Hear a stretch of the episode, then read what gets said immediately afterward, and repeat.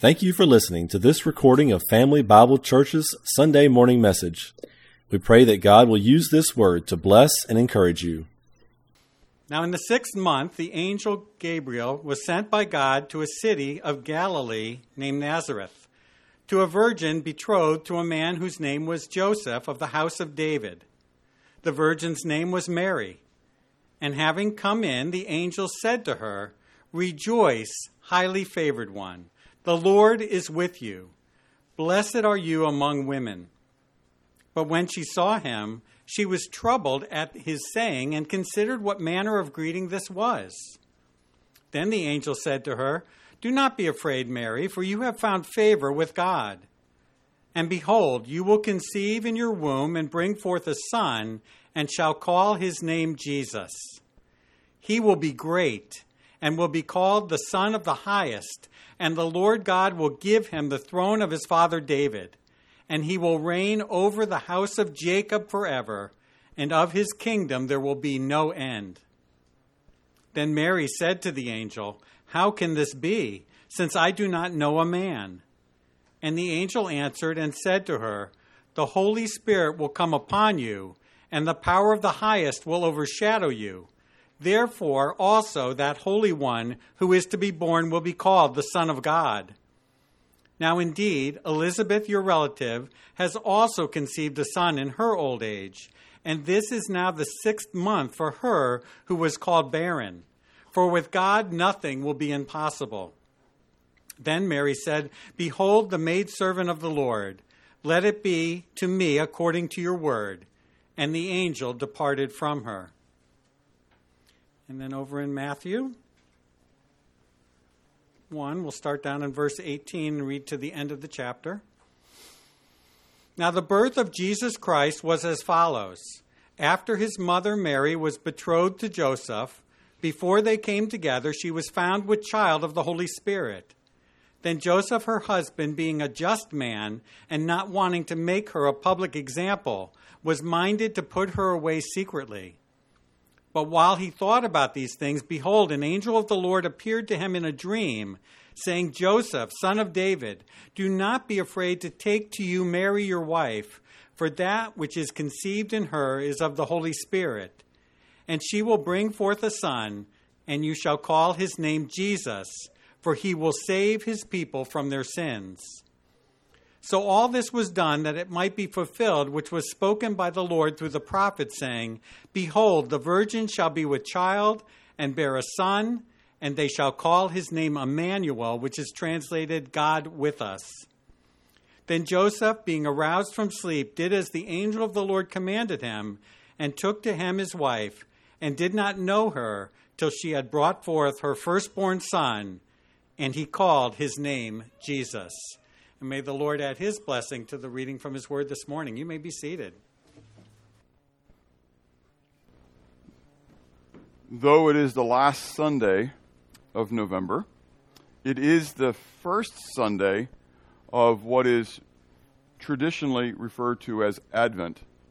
Um, I like to, and Steve and David and I met on Wednesday, and they are, they like it as well from that perspective, so I feel more free to say this. We like to refer to it as a, the, the, Feast of the Incarnation.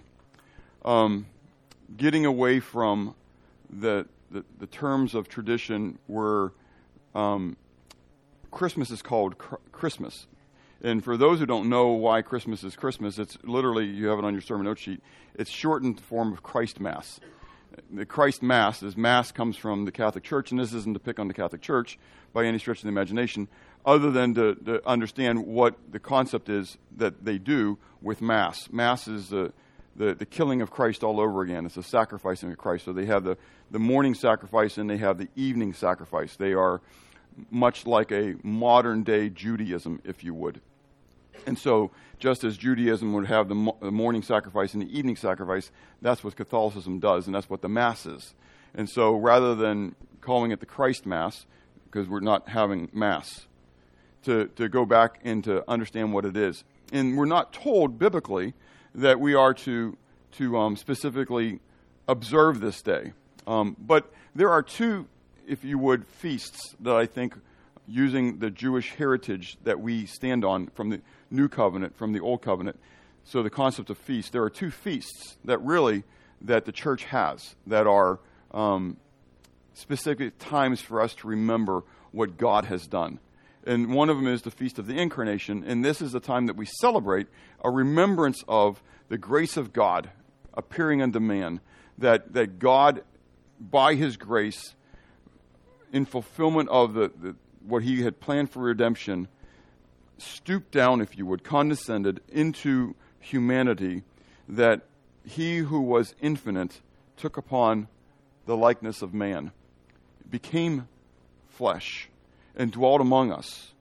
And we beheld his glory, the glory of the only begotten of the Father. And in such a way that he then, who was in the very nature God, and thought it not robbery to be equal with God, set it aside that he could be made in the likeness of man, so that he could then bear the penalty of our sins. We celebrate the resurrection, we call it Resurrection Day. Um, rather than Easter, because Easter again is from the word Ishtar, Ishtar Monoth, and we don't celebrate Ishtar. We don't celebrate the um, spring or, uh, equinox and that kind of stuff. And so it's all about the resurrection. But you wouldn't really have the resurrection. Think about this. You wouldn't have the resurrection if you didn't have the incarnation. Yeah, Passover. But yeah, the resurrection. You wouldn't have the resurrection if you didn't have the incarnation. And so, so for me, this is one of the most exciting times of the year, one of the most mind boggling times of the year. I can almost, I can deal with resurrection from the perspective of it's God. It makes sense? And God can do anything, right? But how does the eternal one come down and not be, just become a man? I mean, that, be transformed, like getting in front of Abraham, right? I mean, just does the transformation thing and there's a man. Boom. But do you understand that when Jesus was incarnate, that it began as a zygote?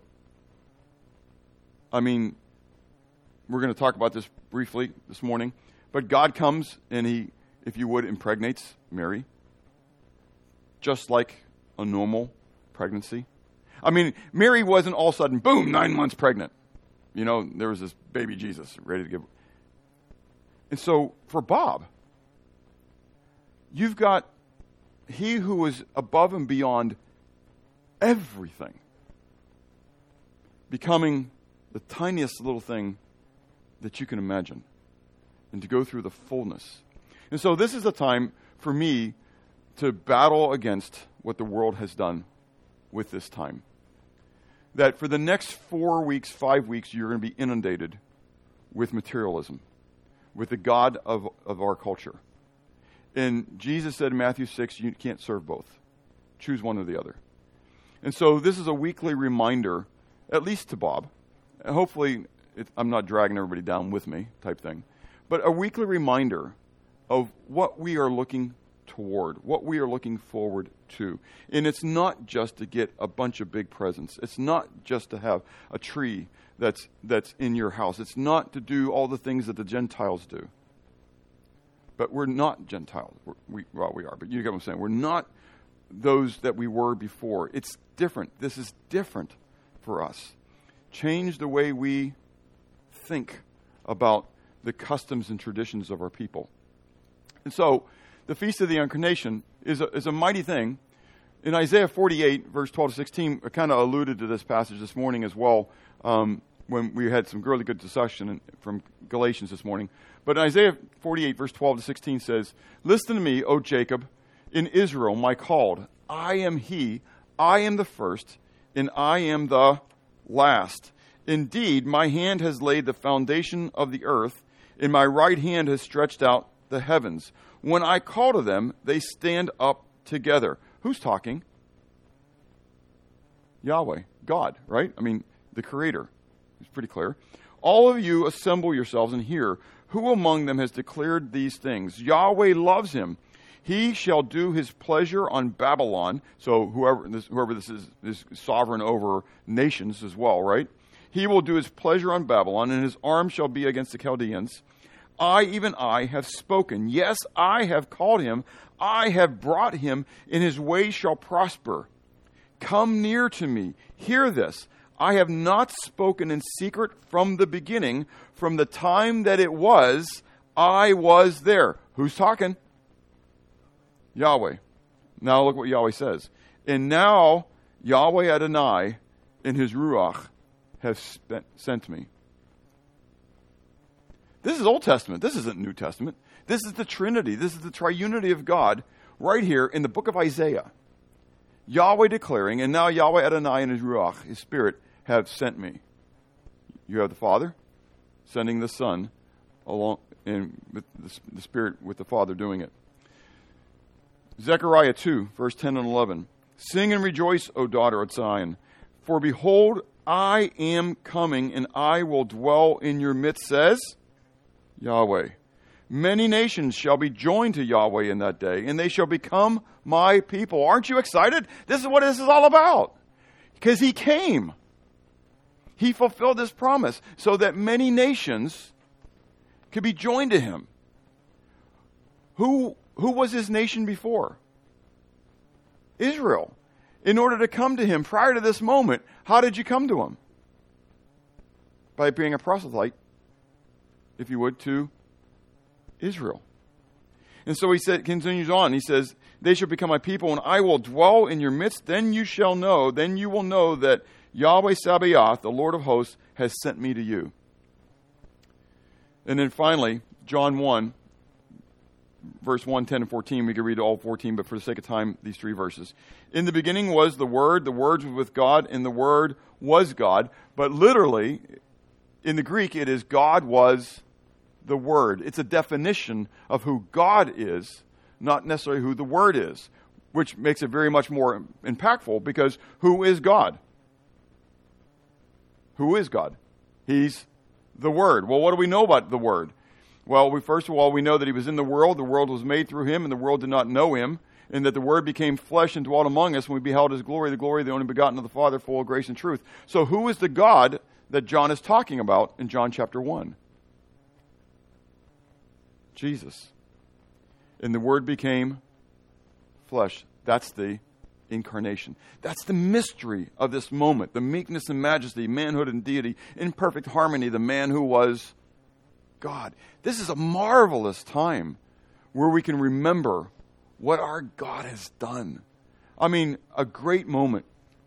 So, this year, what we're going to do over the next, Lord willing, over the next four weeks, is be considering for the voices of the incarnation. Today we want to consider the voices of faith. And if you haven't guessed that from the Bible reading, that's Mary and Joseph. And uh, again, I can't imagine what it would have been like to be Mary or Joseph, but even more Mary. I mean, Joseph, I get it from the guy's perspective. We'll talk about that in a moment. But I can't imagine. I almost wanted us to sing Mary, Did You Know? But I want the, the hymns to be really focus on God, not Mary, right?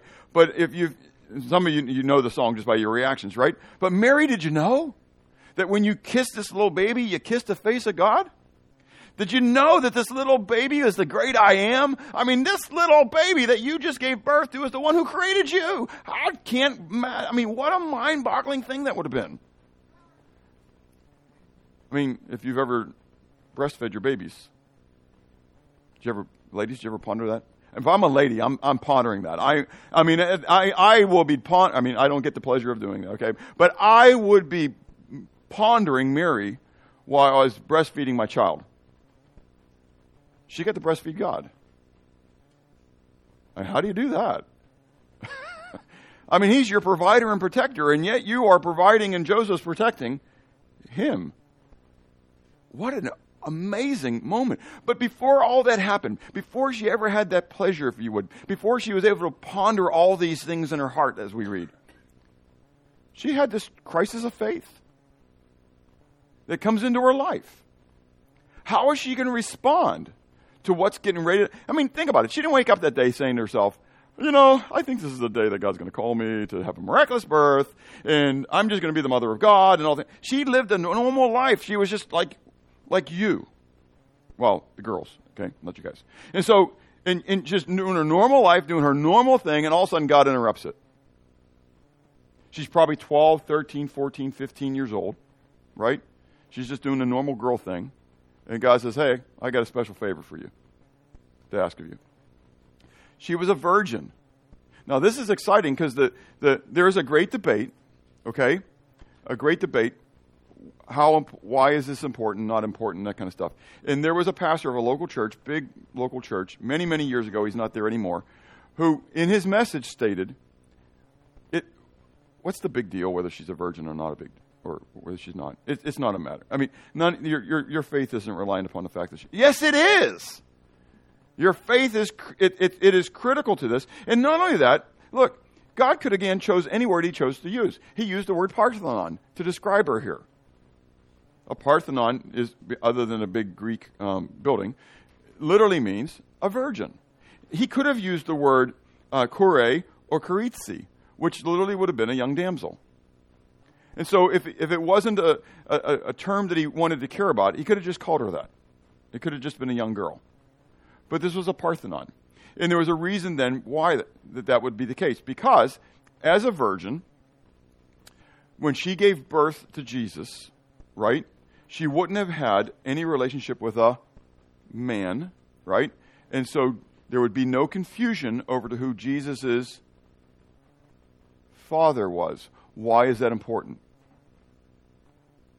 We talked about it a little bit in, in Sunday school, very briefly, when we're talking about whether angels sin, can sin, and whether they can be redeemed and all that kind of junk. So, say again. Sin passes through the man. As in Adam, all die, so sin passed on through Adam, right? And so the sin passes on through the man. And so, because God was his father, then sin wasn't passed on to him. He was sinless, perfect. He had to be the perfect sacrifice in order for us to be redeemed. If she wasn't a virgin, then she couldn't fulfill this thing.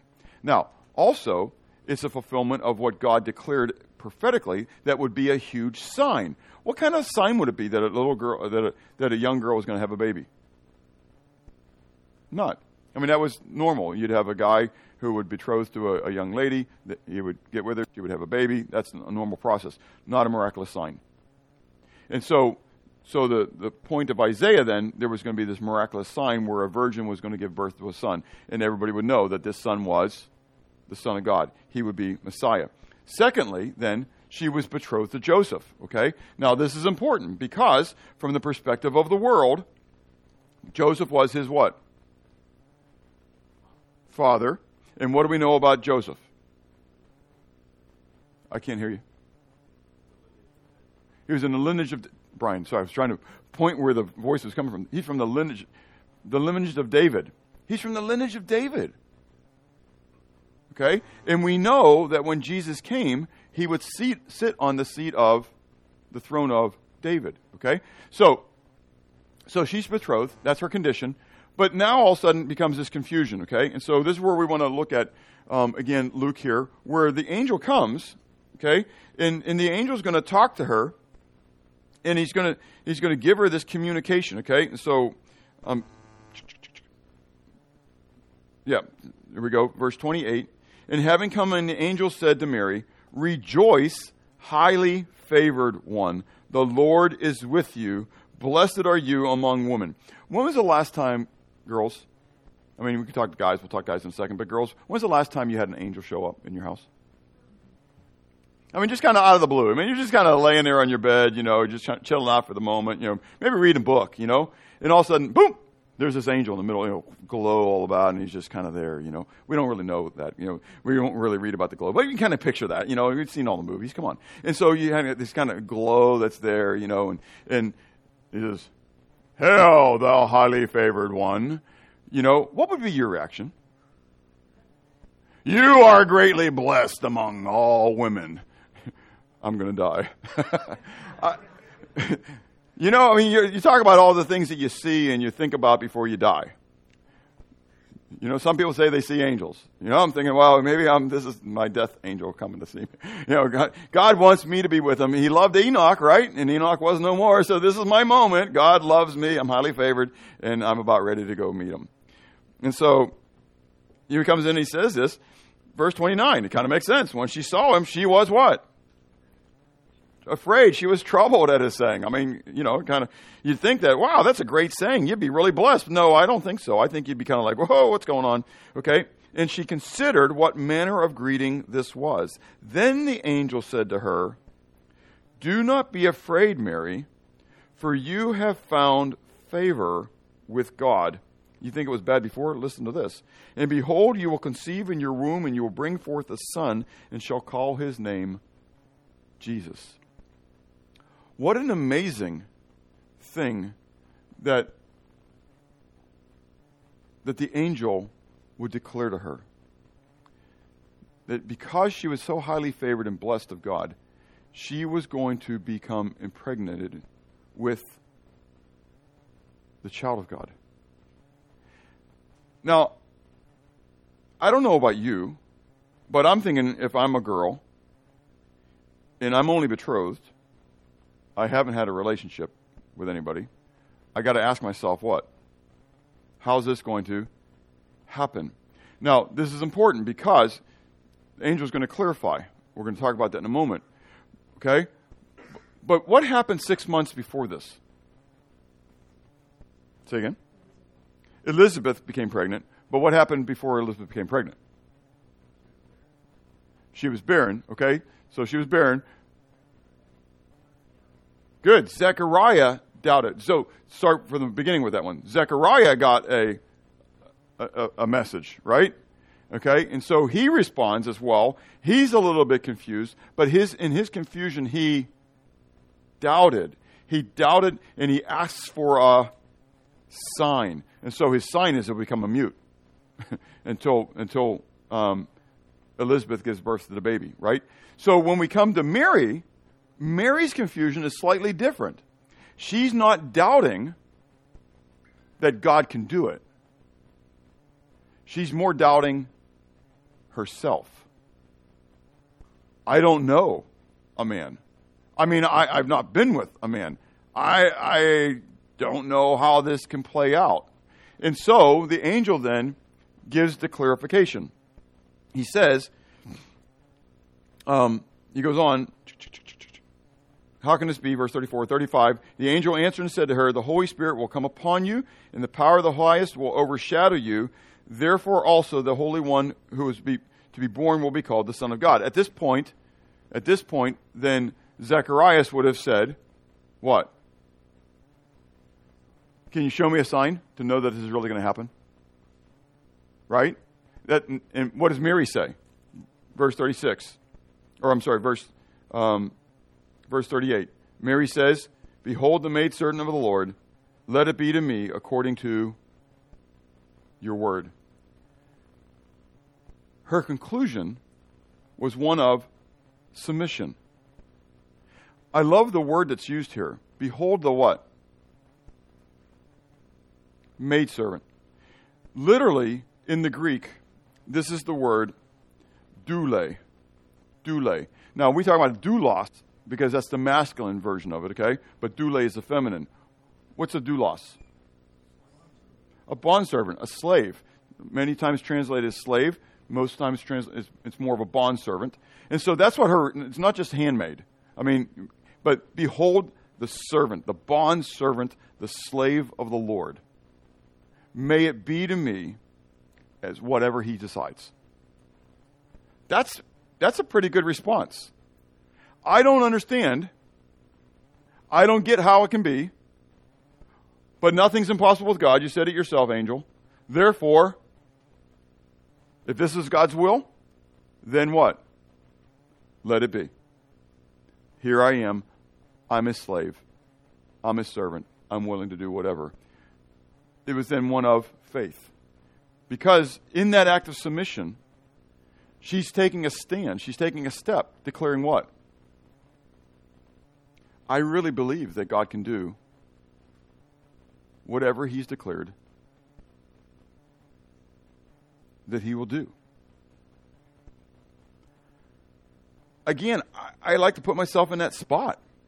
I, I mean, it, the Trinity, the eternity boggles my brain. It causes me to spin, spin, spin, spin, spin, spin, spin. Having the God, fullness of the Godhead come down into the zygote boggles my brain. But now I'm the young girl in which all that's going to happen. It's all going to happen in me. It's one thing to discuss it all in theory and to say, well, this happened and, and those kind of things. It's another thing to say that God's going to do it in and through you. So, God wants you to grab all the, the false prophets of our day together, take them all up onto a high mountain. And He wants you to, to open up your mouth and put him to the challenge and say, hey, let's do this. Let's prove who the real God is. You guys call out to who you say is God and ask Him to rain down fire on whatever you want to put out there, a little sacrifice. And I'll do the same. The first God that does it is the real God. Now, that was who? Okay, Elijah. But had Elijah ever seen that happen before? No. But he believed God enough to, to, to know that God was asking him to do the what? Impossible. I'm going to I'm going to go up there and I'm going to build this altar. I'm going to put something on it. And I'm going to, and then he goes the next step. I don't know if I'd have gone the next step. What does he do? He puts water on it. He makes the impossible task harder, even more impossible. And, but yet he believes. He believes by faith because God told him it was going to be. And so, so since God said so, I have no doubt in it. Mary got a visit from an angel. I don't think she's ever met Gabriel before. This is a, like a first time meeting here. And she goes from, whoa, to, okay, let it be to me, whatever happens. I, is amazing to me. Do you believe Jesus is coming back? Really? I mean, really? Do you really, really, really believe that? Come on. I mean, things have, hap- have gone on the same way they've gone on for thousands of years. People have been saying this for thousands of years, and he hasn't come. Do you really believe that? Now, I know I'm, I'm mocking a little bit, but do you understand why? If we really believed it, what would we do with our lives? We'd live it that way, wouldn't we? Mean, that's what happened with Elijah. I think it's what happened with Mary. Women, this is a woman thing. Guys, you can jump in. I know, pediatrician, you probably have a little information here, but Marcia, I'm going to pick on my own wife. When, when did you know you were pregnant? Was it like the next day you just kind of knew? Oh, I just know. Oh, I'm pregnant. This is kind of exciting. You, just don't know that, do you? I mean, it doesn't, it, it, may be, you know, three weeks until you miss that next time of the month. I mean, you know, just being graphic here. And so, I mean, we, we don't know. And it may be that you say, well, I'm just a little bit late, or maybe something happened. And maybe you waited to the second month and you confirmed it or whatever. And I don't know how that plays out, but it's at least a couple weeks probably. How would her life changed at this moment? Did she talk to Joseph right away? Because we're getting ready to talk about, to jo- about Joseph in a second. I mean, Joseph's got a lot to say in this whole matter, doesn't he? But by faith, Mary, when she heard, received the message with gladness and replied as a bondslave of God that she would do and allow her body to be used in any manner.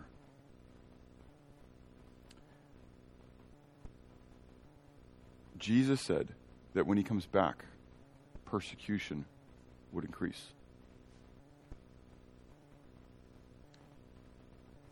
Just make that jump there. We may be called upon to do and make massive commitments of faith for our God. God, behold your doulos, behold your doule, behold your slave, behold your bondservant. May it be done to me with my body and with my life, whatever you choose to do with me. God may call you into the mission field rather than just be beheaded or persecuted, or maybe calling you to the mission field to be beheaded and persecuted. Are you willing to leave the things of this life to follow what God's will for you is? Are you willing to submit and act in faith? So the second individual, again, is Joseph. We read about him then in Matthew. So you can turn to Matthew 1. Say again. Oh, I did. You see, I forgot and you forgot too. I wanted to light that way back in the beginning when we were talking about the importance of so the voices of the incarnation, and we're talking about the voice voices of faith today. Thank you. So you're all on record. So at the beginning of the message, that's when we want to light that. So, um, but the faith of Joseph. So here we are in, in Matthew chapter one. Thank you, Marcia. Um, Matthew chapter one, where we read then of Joseph um, in verse 18 that the birth of Jesus Christ was as follow. After his mother Mary was betrothed to Joseph, before they came together. That's an important little phrase, right? Before they came together. Because if they had joined together, if they were, if they consummated the marriage, then you wouldn't know whose child this was. Okay? Big deal. Little statement, big deal. Before they came together, she was found with child of the Holy Spirit. Stop. Isn't that total conjecture? Strike that from the records. Can we can't prove that? We can. It's in the scriptures, right? Who had ever been found to be of, from the Holy Spirit before? What record do we have of this? How do you go back and prove this? I mean, clearly, if you're Joseph and Mary comes to you and she says, Joseph, sit down. In fact, you might want to lay down. Because even if you're sitting, you're probably going to pass out. So I'd rather have you lay down for this one. Um, I don't know how to tell you this, but like, I just had this angel come to me. And the angel said, I was going to be praying, and, and it happened. what? well, the angel said I was going to become pregnant, and it happened. Mary, what are you telling me? Um, I'm telling you I'm pregnant, and it's not yours. But it's God's. It's God's. Oh, okay, yeah. Okay, that's really cool. I, I like that. That's really, that's, yeah, I, I get that. Okay. Yeah, I've seen how that happened. Yeah, I mean, I remember so and so that happened to them, and so and so that happened to them, and so and so that happened to them. And so, yeah, yeah, okay, cool. This happened to my girlfriend too. It's really good. Okay, so we're betrothed. We're just not going to have fulfill it till after the baby comes. And think about it. I, I, again, now I'm Joseph, right? And I got my my betrothed, my virgin, you know, who's now telling me she's not a virgin, that she's pregnant, because I, in my mind, those two things what go together, but they're not together because she's still a virgin and she's still pregnant, and those two things again don't come together in my brain. And so, Chuck.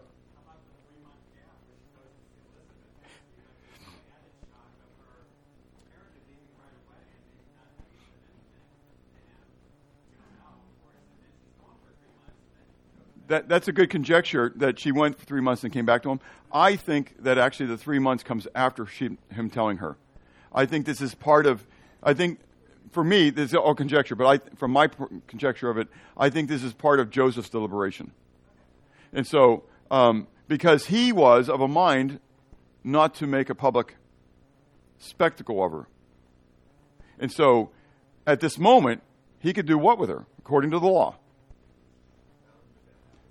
Have her stoned to death. Now, I don't know in Roman law whether they would like that a whole lot, but they did it with Stephen. So, you know, probably they could have done this. And so, yeah, according to law, she should have been dragged out, just like that um, the woman who found in adultery was with Jesus, right? They were getting ready to stone her.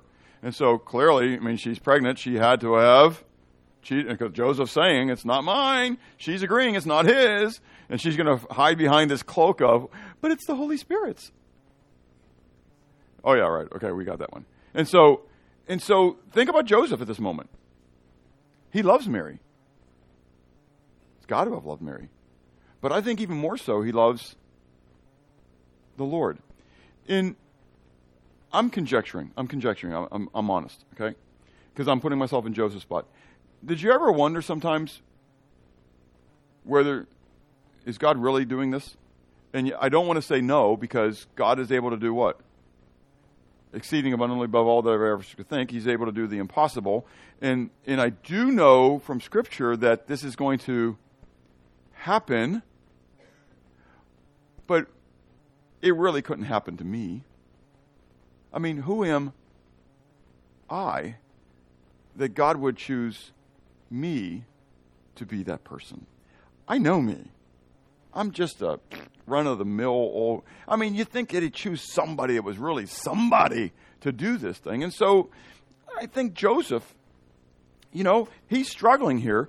Um, what he's going to do with her. Verse 19 Joseph, her husband, being a just man and not wanting to make her a public example, was minded to put her away secretly. But while he thought about these things, these things, I think there's a whole lot of stuff going on in his brain right now. And do you think the Holy Spirit's convicting him? I think so. I think that's the job of the Holy Spirit is to convict somebody of righteousness, judgment, and sin. So I think that he's probably got this thing going on. Well, Mary's never lied to me. This isn't consistent with her her her past. I, I'm just really, but yet she is, and this doesn't make any sense. And so, you know, I don't want to have her stoned because I just don't know. And so, if I just put her away, then all of a sudden this happens. So Joseph is deliberating, and as he's deliberating, he gets the angel come to see him. So, verse 20 While he thought about these things, behold, an angel of the Lord appeared to him in a dream. So he didn't get the actual the guy standing there, saying, Joseph, son of David, do not be afraid to take to you Mary your wife, for that which is conceived in her is. I think there's probably an emphasis on the is. Is of the Holy Spirit and she will bring forth a son. She will bring forth a son. And you shall call his name Jesus, which means what? Say, say again? Salvation. Yeah, yeah, not the name though. But think about it. Um, that he's got this dream. In, in, in the dream, the angel says, This thing of Mary is, is of the, the Holy Spirit. And, and he's going to come forth, and this is what he's going to do. And you will call his name Jesus means, so forget Jesus for a second. I don't mean that way, but the, the name. You will call his name Jesus. You're going to do it. yeah, you're going to do this thing, Joseph. You can do this thing. Uh, this is God's will for you. She is pregnant. It is of the Holy Spirit. He is going to save his people. And guess what? You are the guy. And as the dad, the stepdad, the visible dad, you get to name him. Remember when, when Elizabeth, you know, they're, they're trying to, to name the child Zacharias, and they're saying, no, no, she's saying the name is John, and they thinking, oh, she's this woman, she's, you know, whatever. And so they go to Zacharias, and, and so he finally says, give me a pad, and he writes, his name is John, because it was the dad's ultimate right to name the child. You will call him Jesus. You will be in the role of the Father. I think that's really kind of cool. Again, who am who am I? And so there's this consideration then of Joseph's dilemma. It wasn't put off. It wasn't like, "Hey, man, lack of faith. You can't believe your wife." Well, no, this one I can't believe. I mean, it's just really a struggle for me to to really believe that my wife is telling me the truth at this moment because I've never experienced anything like this. I don't have anything to go back on. I just have one verse in Isaiah, and I have a hard time believing that I'm the guy. And yet, all it takes is what? One dream. I don't know about you. I might be thinking about the pepperoni pizza I ate the night before. You know, was it the gefilte fish? You know, was it bad? Was it cooked wrong? I mean, what, what you know, but he sees the vision in the dream. He knows it's from God. And then he what? He accepts it. We have this communication of messianic deliverance, which I want to talk about because he goes into detail about this. So, um, verse 20, uh, he will save his people from their sins. So all this was done that it might fulfill which was spoken by the Lord through the prophet, saying, Behold, the virgin shall be with a child and bear a son, and they shall call his name Emmanuel, which is translated God with us. So, first of all, we have this foretelling um, of his name, that it's going to be Jesus, and that again then means salvation. Yahashua, Yahweh saves. Okay? And then his purpose, his purpose is going to be then consistent with his name, and that is he will save his people from their sins. But there's also then this fulfillment of his name. And so you're going to call him Jesus, but he's going to be referred to as what? Emmanuel. And Emmanuel means God with us. Just like we talked about in the introductory part about the Feast of the Incarnation, that Yahweh declared that he was going to come and he was going to be amongst us, that um, he was in the world, the world was made by him, and the, the world knew him not. The Word became flesh and it dwelt among us. That God himself was going to come and he was going to be among us. And so Emmanuel was his name, but then his identity as well would be that he would be he would be the Messiah. Joseph now has the same decision to make, doesn't he? Just like Mary, he's got a decision to make. What's he going to do as a result of this vision from God in his dream? How's he going to play it out? Well, what do we read? Verse 24. Then Joseph, being aroused from sleep, did as the angel of the Lord commanded him, and took to him his wife, and did not know her till he had brought forth, till she had brought forth her firstborn son, son, and he called his name Jesus. Again, small little details. But he did exactly what he was commanded to do by God. So let me ask you a question real quick before we go on to those final questions. Whose act of faith was the greater act of faith? Was it Mary's or was it Joseph's? The answer should be yes. Equally, they had a huge step of faith on their own. I mean, you could say Joseph because, you know, he actually volitionally had to do something. Mary was just a what? She's just a recipient. It's going to happen to her, and here we go. But the other side is she had to accept this because she was going to become a social disgrace in her culture because of what was going to happen to her. So both of them equally had this huge crisis of faith where they had to make the decision what they were going to do with God instructing them to do. Both, then, I could put the same two final subpoints under Joseph as I put under Mary. It was a, a step of submission, and it was a step of faith. He had to submit because it didn't make sense. Again, it was countercultural. You want me to take this woman, and yes, that's what you're going to do. Now, what's exciting is like Job. Job goes through this thing and he loses all of his kids and he loses all of his herds and everything else. But at the end of the book of Job, what do we find out that happens with Job? Everything's restored. He gets all these kids and he gets double the, the amount of, of the, um, the things that he owns. What do we know about Joseph? Now, again, this goes against um, those who are of the Catholic faith, but they hold to something that's not biblical.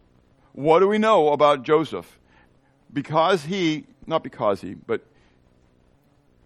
knowing that God did this and he allowed himself to have this span of time, he didn't take his wife to be his wife, okay, but he trusted God in this. What do we know then? Who, what do we know about Joseph and Mary after Jesus is born? Well, he had sons and daughters. Joseph or Jesus had stepbrothers and stepsisters. Okay? Important little step there, right? Okay? And so, but Joseph and Mary had other sons and daughters. Can you can anybody tell me a name of one of Jesus' stepbrothers? James. How about another one? Jude. Two books of the Bible. And James, the elder, not the greater, he was the lesser, but he was the elder in the book of Acts. Okay? James the greater was the the the the the son or the brother of John. It was James and John. Anyways, and so the two James they had different names. James the greater and James the lesser. But James the the brother of Jesus was the lesser, but he was the elder. Uh, yeah, anyways. So he became, he became the primary elder of the church of Jerusalem. In fact, that was when you look, read Acts 15, the Jerusalem Council, when they're trying to determine what Gentiles need to do. It's James the stepbrother of Jesus, who didn't believe in Jesus, who, who didn't, I mean, even to the, the point of the, I mean, to the death of Jesus, he wasn't there yet. They thought that he, something was weird, you know? And it wasn't until afterwards that he accepted who Jesus was. What a transformation in his life. And becomes an elder. But Joseph and Mary then are blessed. Blessed. When they took the step of faith, they trusted that God would do with them whatever he chose to do. And God used them in such a mighty and special way. That's exciting to me. So, in the end, what if you were Mary or Joseph? I could ask the question, what would you do? What would you have said? Where would you have gone with it? But just that by itself to me is a pondering thing. What if you were Mary? Just let it run. What if you were Joseph? Do you believe that God can and will accomplish anything and everything that He has declared? We say that. We say yes. But again, how we how we live that out really speaks. Faith is the substance of things hoped for. It's the evidence of things not seen. Faith without works is dead. We can say what we want to say about what we believe, but truly our faith is going to be evidenced in our life, in what we do.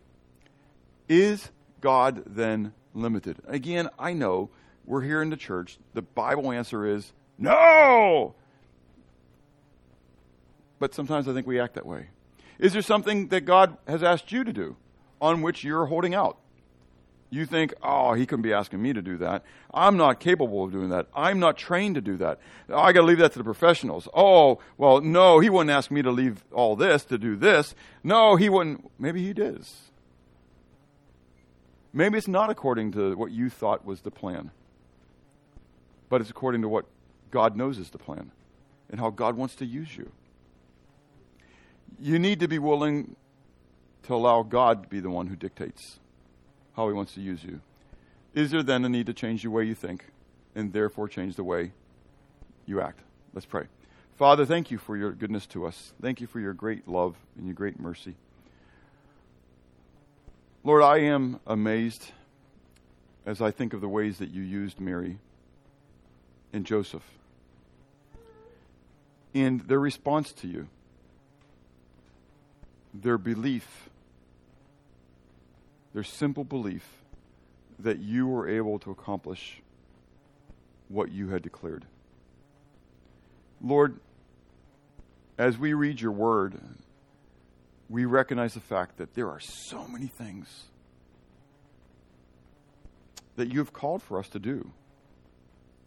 You have challenged us to go and make disciples baptizing them in the name of Father, Son, and Holy Spirit, and teaching them the things that you've taught us. And yet, sometimes I wonder whether we really believe that you have all authority and that you've given us that authority to do that as well, whether we believe that the Holy Spirit will come alongside us in that. Lord, help us to do the things by faith that you've called us to do. Lord, if there's any that are amongst us that you, you're calling, whether to go into the mission field or whether to become more vocal in their in their workplace or in the um, in the, the marketplace, Lord, that, that they would by faith be willing to trust you, that they may sow in water, but you're the one who's going to give the increase. It may be another area that you want to use us, but God, that by faith that we would trust and we would believe we do believe that Jesus is coming back one day. But Lord, help that intellectual belief truly be a committed faith, and that we would live our life today like we believe that we might be meeting Him today. We ask these things in Jesus' name. Amen.